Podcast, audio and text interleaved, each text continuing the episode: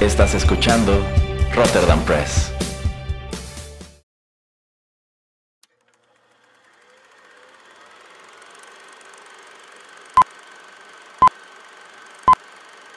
Rotterdam Press presenta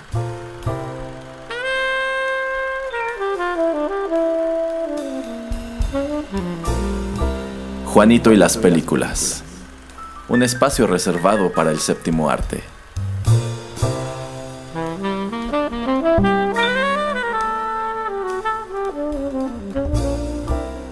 Ocupa tu butaca. Comenzamos.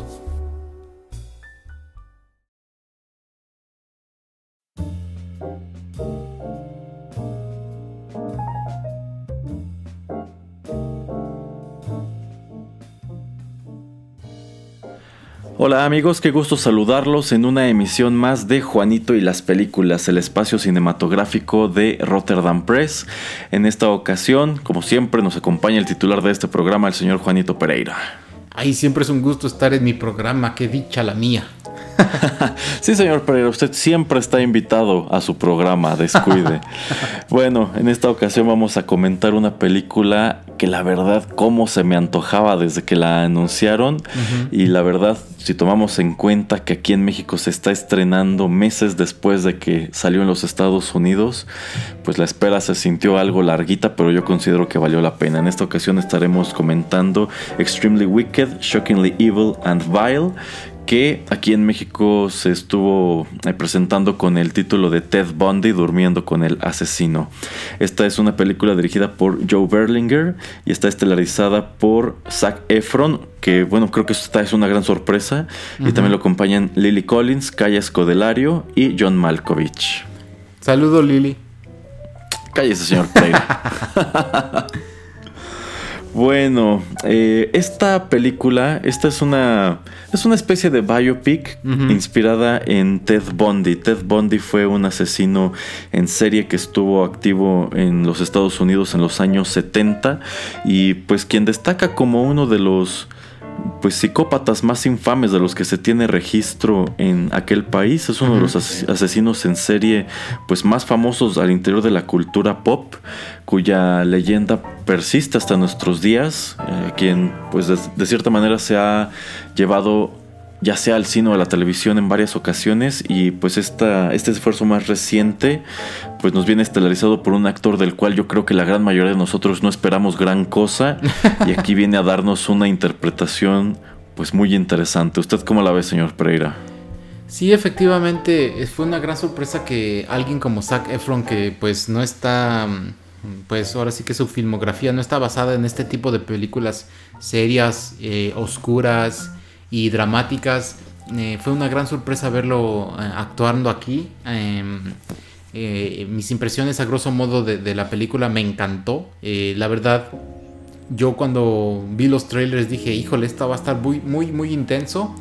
Eh, no quiero entrar muchísimo en, spoilers, pero yo dije, sabiendo la historia de quién fue Ted Bundy y de todas las cosas y, que hizo, eh, de todos los asesinatos que cometió y cómo los cometió, yo dije, esto va a estar muy, muy rudo esta película. Híjole, y cuando entré, bueno, cuando la vi y terminé de verla, me dio muchísimo gusto la manera en que enfocaron toda esta historia y no sé qué tanto puedo yo decir acerca de ella para no arruinar ninguna sorpresa, pero me encantó. A mí me encantó esta película, es algo que se me hizo pues fuera de lo ordinario. No sé, Erasmo, eh, ¿qué fue tu primera impresión acerca de esta película? Sí, a mí también me gustó bastante. Esta es de estas cintas que la verdad he visto con una sonrisa de principio a fin.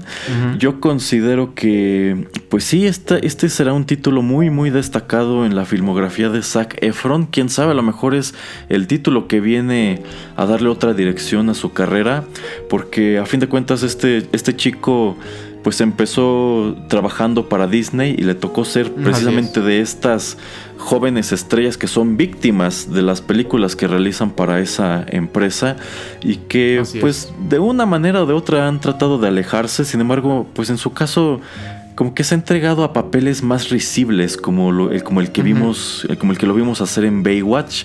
Entonces cuando yo vi los primeros anuncios de esta cinta como que tuve mis reservas pero dije híjole podría funcionar y la verdad me da muchísimo gusto que haya funcionado. Yo creo que esta cinta es una de las grandes sorpresas de, de este año. Eh, también me gusta muchísimo el enfoque que le dan porque pues cualquiera pensaría que quizá la cinta estaría eh, bueno, se dedicaría a abordar lo que fue esta etapa de los asesinatos, que bueno, a fin de cuentas también es un periodo bastante extenso y en realidad está situada después, prácticamente cuando Ted es eh, encarcelado y él está mirando en retrospectiva su vida, ¿no? Al mismo tiempo que está haciendo todo lo posible para que, bueno, pues para evitar una, convicción. Eh, entonces, a mí me parece un, trabajo muy, muy bien logrado. Creo que la narrativa está muy bien realizada. Los actores hacen excelente, hacen un excelente trabajo cada uno en su papel. Eh, híjole, creo que esta es una cinta que, no tiene desperdicio. Y bueno, algo que a mí me gusta de que haya tardado en estrenarse aquí en México es que en realidad esta cinta se realizó de manera independiente. Este director, Joe Berlinger, eh, bueno, él reúne, él, consigue productores para hacer posible el rodaje. Sin embargo, cuando él hace esta película no tiene un, gran estudio que la distribuya, sino que él decide ponerla en el mercado como si fuera el piloto de una serie de televisión y ver quién la recoge. Y quien decide recogerla es nada menos que Netflix. Entonces, en Estados Unidos, en Europa, en varios territorios, esta cinta se estrena a través de su servicio de streaming, me parece que hace dos meses. Sí, Sin embargo, fue, a principios de mayo que se, que se estrena en, en Netflix, en otros lugares, en otros países. Exacto, pero aquí en México, en realidad, pues tuvimos la, gran oportunidad de verla en la pantalla grande, de verla en cadenas de cine. Estoy seguro que próximamente ya estará teniendo su estreno en Netflix, pero pues se me hace muy padre, ¿no? Porque eh, esta es una de esas cintas que seguramente habría visto en Netflix con ganas de haberla visto en el cine. Sí, y a mí me gustó muchísimo la fotografía, eh, la narrativa. Y bueno, no sé si podemos entrar Erasmo a terrenos de spoilers, pero yo creo que eso lo podemos hacer, eh, no sé, después de estos comentarios principales. Em, no sé, por ejemplo, ¿qué te pareció John Malkovich como el juez? Híjole, pero es que John Malkovich siempre es John Malkovich. Eh, pues sí, eh, creo que creo que este señor donde lo pongas hará un buen trabajo. Eh, creo que de todo el elenco es el que menos se parece a su contraparte de la vida real. Sin embargo, pues sí me, agrada que deciden darle a su personaje algunas de las líneas por las cuales se hizo célebre el juez de la vida real. Y sobre todo este. Pues este comentario final que él tiene hacia Ted cuando ya, ya le dictan sentencia. Este, pues se me hace padre. De hecho, algo también muy llamativo es que aquí puedes encontrar un montón de actores que la verdad no son A-listers, ¿no? Ninguno de ellos, pues, es así como una superestrella que atraiga a millones de personas a las salas de cine. Sin duda, pues el más veterano o el más famoso de todos ellos es efectivamente eh, John Malkovich.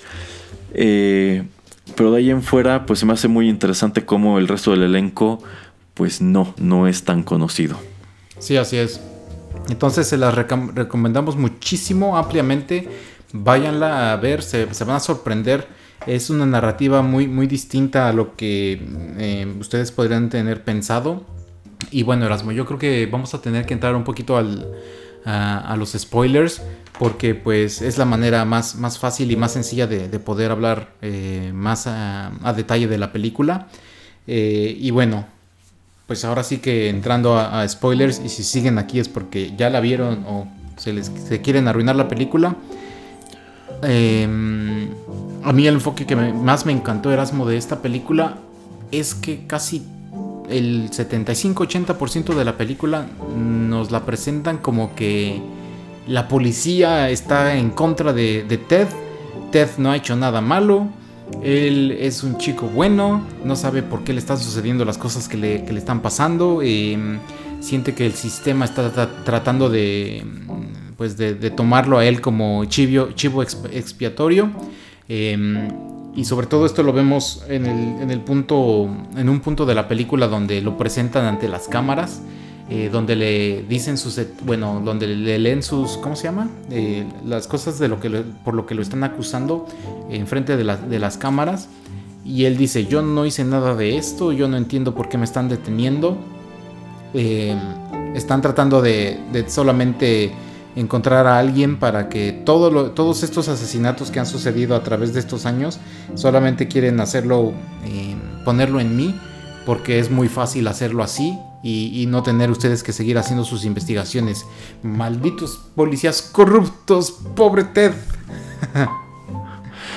Híjole, pues sí, porque, bueno, a fin de cuentas, en la vida real, la defensa de, de Ted estuvo muy basada en eso, en que él sostenía su inocencia, en que él señalaba que, pues en realidad, todo eso, todo este proceso estaba equivocado y en realidad era como un intento de, de las autoridades pues por eso, por darle, por mostrarle un culpable a las cámaras y que por eso estaban televisando el juicio y toda la cosa.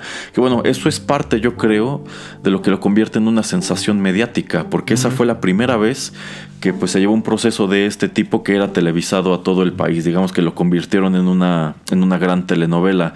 Yo estoy casi seguro que si esto ocurriera hoy en un caso semejante, e, ese mismo hecho de que lo televisen es como lo que tumbaría el caso de las autoridades. Pero bueno, en ese momento se trató de pues reforzarlo de, de ese modo, ¿no? Porque a fin de cuentas eran crímenes que pues que vaya que conmocionaron a las sociedades o a las comunidades en donde, en, donde ocurrieron. Eh, entonces sí me gusta mucho este enfoque que le da la película, de que sobre todo yo creo para quienes no están familiarizados con la historia de este individuo, pues debe resultar como como debe traducirse como en mucha empatía, ¿no? Como, ah, bueno, quizá en realidad Ted es, inocente, quizá en realidad el sistema le, le, está jugando chueco. Y bueno, hacia el final, este, pues descubres que Ted realmente está muy consciente de, todo lo que hizo. Y pues digamos que solamente se ha dedicado a comprar tiempo. Así es. Y, de hecho, y, lo ha, y, lo ha, hecho de una manera pues increíble, que es exactamente como ocurrió en la vida real, que él decide deshacerse de su equipo legal, él tomar su propia, su propia defensa. Y yo, yo me imagino que en la vida real, del mismo modo que te lo muestra la película, él estaba casi convencido que iba a salirse con la suya. Y también yo creo que estaba convencido de esto porque pues se escapa dos veces de, prisión y de hecho erróneamente o no sé por qué, em, cuando se va a Florida, y es cuando hace en una noche creo bueno mata a varias personas y eh, hiere a bueno no personas porque de hecho es un total y declarado misógino el señor. Eh, a las únicas personas sus víctimas pues, eran mujeres. Eh, una noche en, Florida asesina a varias señoritas y también hiere de gravedad a muchísimas otras. Pero pues esta fuera ya era la segunda vez que se escapa de la cárcel. Entonces eh, nos, quieren como decir al final de la película o cuando uno lee su biografía de, quién fue Ted Bundy, de que en verdad había algo muy muy erróneo en su cabeza y de que era un, un, personaje bastante pues enfermo que no podía como que detenerse, como que él tal vez trataba de, no hacerlo, pero algo dentro de él le decía, es que tienes que, que seguir haciendo esto. Eh, y como dice Erasmo, yo creo que siempre él trató de salirse con la suya. Él decía, no, me estás, eh, a mí me estás nada más este, mostrando evidencia circunstancial, a mí no me puedes decir que sí fui yo eh, específicamente, no hay testigos de que exactamente fui yo. Pero también de lo que tomó mucha relevancia acerca de este caso y que me gusta mucho que nos presentan en la película, es que en vida real eh, y como la excusa perfecta de tener a Zac Efron es de que Ted Bundy fue o era considerado un señor o un chico bastante atractivo.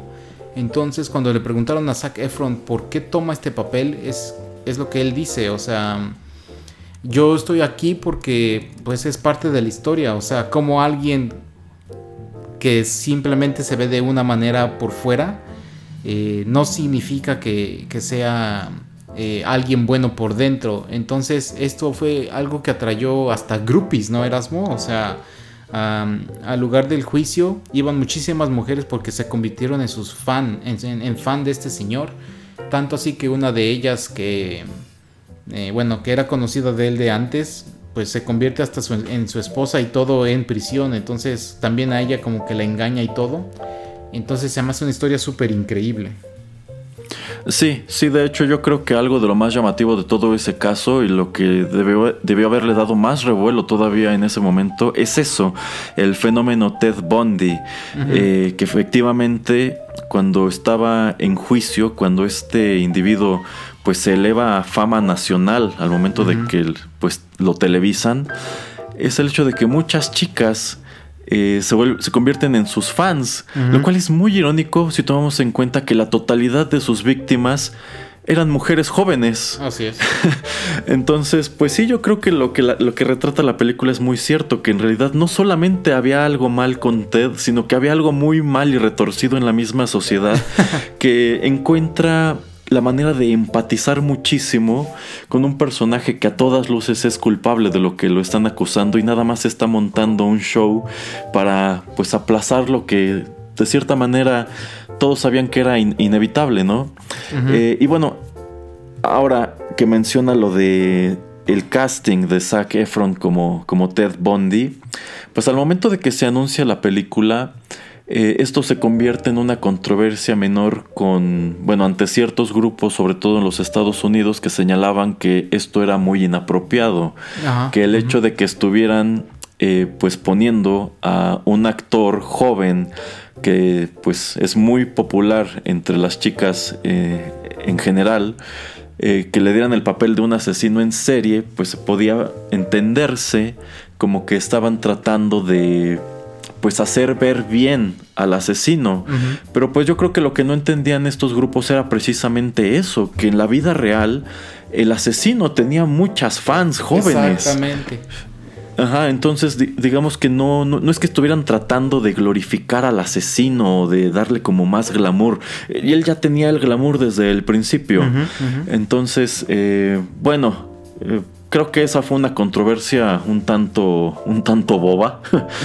este, y pues al final del día creo que Zac Efron hace un papel muy interesante. Yo casi podría apostar que esto va a convertirse en uno de los grandes papeles de su, de su carrera. Me gustaría verlo más hacer a personajes de este tipo. Eh, tiene algunos momentos increíbles. Eh, muchas escenas o, situaciones que recrean en la película pues la verdad su, look, pero más que el look, yo creo que la actitud es muy, muy, muy parecida a pues cómo, cómo, veías desenvolverse al personaje real. Entonces, eh, pues al final del día probó ser una, una muy buena elección. Insisto, creo que al momento de que la anunciaron, muchas personas no debían tenerle mucha fe, sobre todo tomando en cuenta pues muchas, muchos otros títulos en los cuales ha participado este actor. Pero pues qué chido que al final del día todo haya salido increíble. Sí, sí, así es. Eh, pues sí, no, yo no sé si tengas algo más que comentar, Erasmo. Yo creo que ya dije todo, la verdad. Mm, el punto un poquito, digamos, débil de la película, y hasta eso es como rebuscarle mucho. Eh, siento que es el personaje de, de Lily Collins, pero porque, bueno, por la manera en que hacen la narrativa de la película, siento que, no funciona tanto hasta el final, ya que nos dicen que ella es la que reporta a Ted a las autoridades, pero en ningún punto en la película nos muestran qué es lo que sucede o por qué ella cree que pudo haber sido Ted. Eh, siempre nos presentan una historia de amor, algo que sucede, eh, pues que él es muy amoroso con ella, que, también él es como un gran eh, padrastro a la hija de Lily Collins entonces, de hecho, no hay como ningún punto en la historia donde nos digan, ah, pues es que ella está dudando muchísimo acerca de esto. Y no me acuerdo si es en la película o cuando ya lo estuve leyendo, de que de hecho ella, ella reporta en vida real a Ted Bundy dos o tres veces a la policía. Entonces es por esto que, el nombre de Ted estaba en la lista de sospechosos o de posibles sospechosos de alguno de los asesinatos que sucede, creo, me parece en Seattle.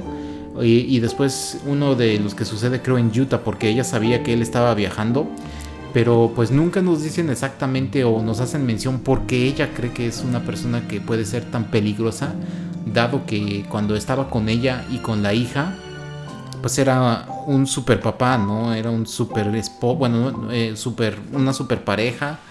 Eh, entonces, digo, yo digo que esa, ese punto de la narrativa siento que, fue el débil. Eh, porque no, no sentí por qué ella como que hasta de cierta manera lo está traicionando eh, atrás de cámaras.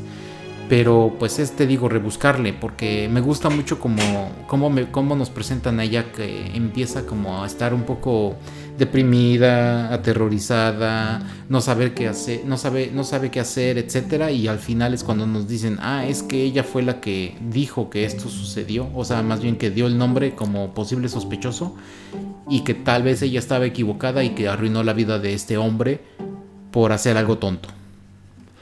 Bueno, creo que allí tiene un punto muy interesante. Efectivamente, creo que eso es algo de lo que más le ha señalado la crítica a esta película, que eh, pues a pesar de que es uno de los personajes principales, como que Lily Collins hacia la mitad como que se desvanece. De hecho, al final de la cinta en realidad cobra muchísima más, muchísima más relevancia el personaje de Calla Escodelario, pero a fin de cuentas eso es lo que ocurrió en la vida real, ¿no?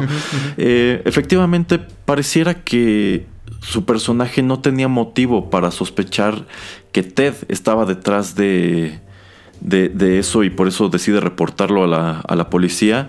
De hecho, aquí en la película lo que nos dicen es que ella consideró que el retrato hablado se parecía mucho.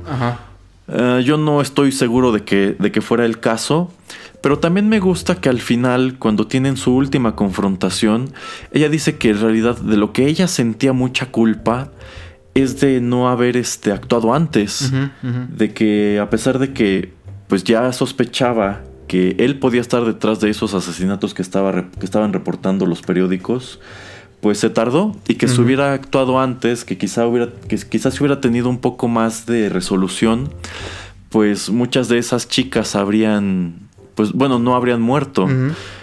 Ajá, entonces, pues sí, como que queda poco clara su motivación inicial para, para denunciarlo pero creo que el director al final de la película lo salva. Yo creo que esta es una película muy bien escrita, que pues tiene muy pocos cabos sueltos o muy pocas pues incoherencias, ¿no?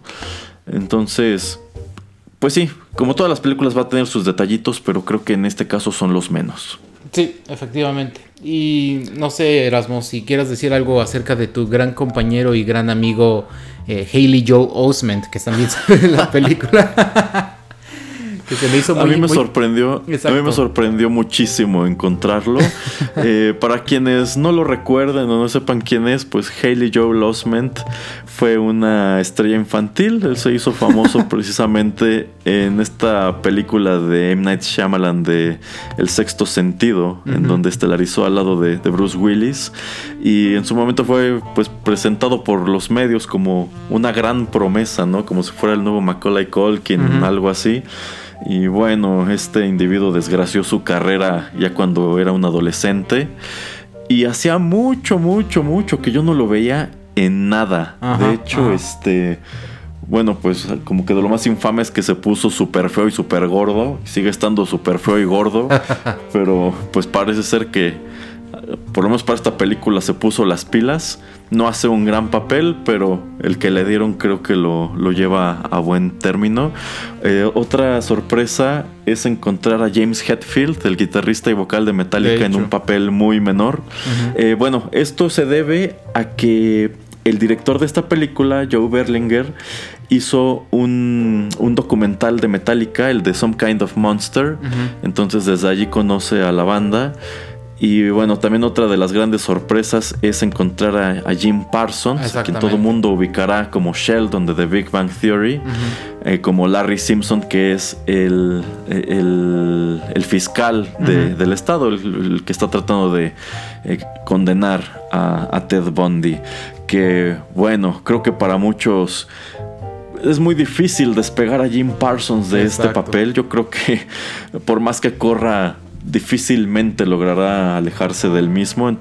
Se me hace curiosísimo a mí verlo en un papel pues más serio, ¿no? Tú piensas que en cualquier momento va a, romper personaje y a gritar basinga. Sí, pero bueno, hablando de, de, Jim Parsons un poco, él trata como no de encasillarse o trata de salirse de, de esta identidad que tiene de Sheldon de Big Bang Theory y bueno, una película bastante interesante que ustedes tal vez pueden encontrar en, HBO en la aplicación, se llama The Normal Heart. Eh, es bastante intensa esa película, es del 2014 con Jim Parsons. Y otro ejemplo donde también lo pudimos ver es en la del 2016 de Hidden Figures. Eh, entonces él como que está tratando de desprenderse lo más que puede, lo más rápido del personaje. Eh, y bueno, está haciendo pues papeles serios que pues no van con, como con lo que decimos, no van con, todo lo que es eh, lo cómico, eh, todo lo que sucedía en Big Bang Theory. Pero pues a mí me sorprendió verlo ahí y como dice Erasmo, es, muy muy difícil no, no visualizarlo con sus eh, playeras todas geek, etcétera, pero también me gustó, entonces todos los personajes me gustaron y como les digo, lo único el único detallito que, me pareció un poquito incongruente fue la historia con Lily Collins, pero pues al final todo está súper bien hecho.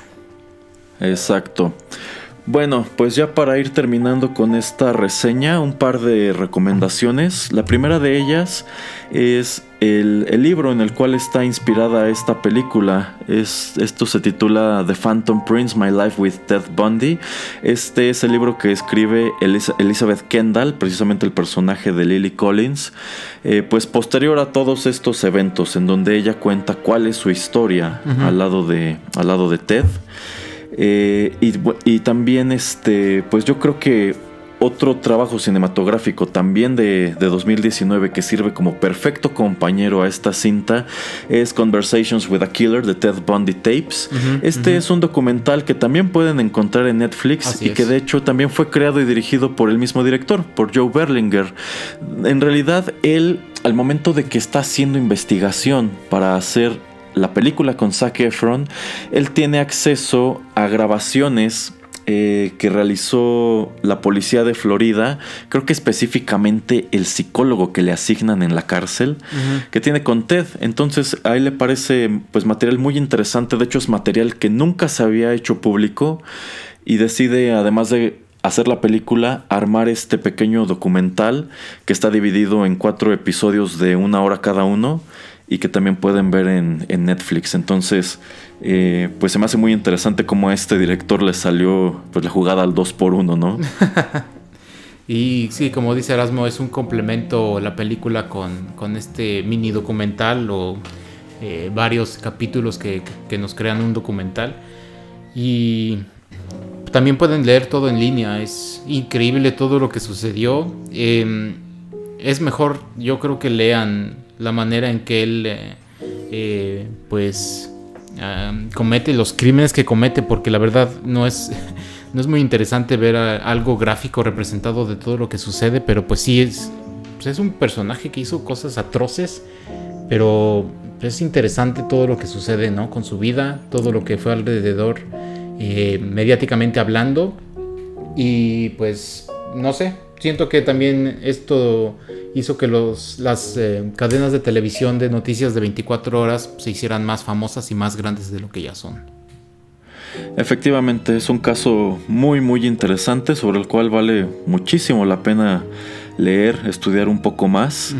Eh, yo creo que este es uno de los más grandes ejemplos eh, que nos ha dado la cultura pop de lo que es un psicópata, de un personaje tan carismático que incluso una vez que estaba condenado este, porque este hombre estuvo esperando creo que 10 años a que lo ejecutaran, pues seguía teniendo admiradoras y su leyenda persiste. Eh, es una figura que sigue atrayendo muchísima atención. Eh, el día que fui a ver la película al cine, la sala estaba totalmente llena. Esto me sorprendió muchísimo. No, yo la verdad no, no creí que esta película hubiera causado tal expectativa. Yo dije, Ay, pues seguramente vamos a ir los mismos tres gatos de siempre, pero pues no, estuvo, estuvo totalmente lleno. A mí, a mí la verdad eso me llamó bastante, bastante la atención. Pero bueno, eh, ¿algo más que agregar, señor Pereira? Eh, no, solo como estamos diciendo, eh, pues lean acerca de su historia, en chequenlo un poquito más. Sobre todo el final, ¿no? Que como uno o dos días antes de, su ejecución es cuando empieza a confesar y que se especula que pues no confiesa todo lo que hizo, sino que hay muchos casos sin resolver que creen que fue él el que los realizó, pero pues como él nunca confesó, pues nunca sabremos exactamente qué pasó con ciertas chicas. Y sobre todo esto de que las iba y las enterraba en lugares bastante eh, específicos y pues desolados. Entonces, lamentablemente hay muchos casos ahí sin resolver que pues que yo creo que nunca nunca van a ser resueltos. Um, pues sí, sí, realmente este hombre fue uno de los prolíficos. Oficialmente son 30 víctimas, pero sí, se cree que fueron, que pudieron haber sido más todavía. Así es. Bueno, pues si no hay nada más que agregar, muchísimas gracias por escuchar esta reseña de este, de este filme estelarizado por Zac Efron. Les recuerdo que tenemos contenidos nuevos todas las semanas, que pueden escucharnos en SoundCloud, en iTunes, en Google Podcast, Tuning Radio y que también pueden suscribirse a nuestro canal de YouTube. Muchísimas gracias de nuevo, nosotros somos Erasmo y Juanito Pereira y los esperamos muy pronto en otros contenidos de Rotterdam Press.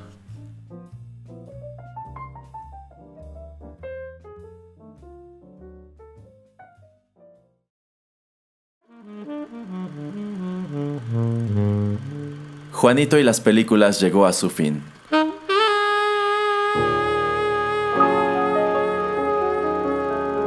Pero no te vayas todavía, que hay permanencia voluntaria. Quédate con nosotros en Rotterdam Press.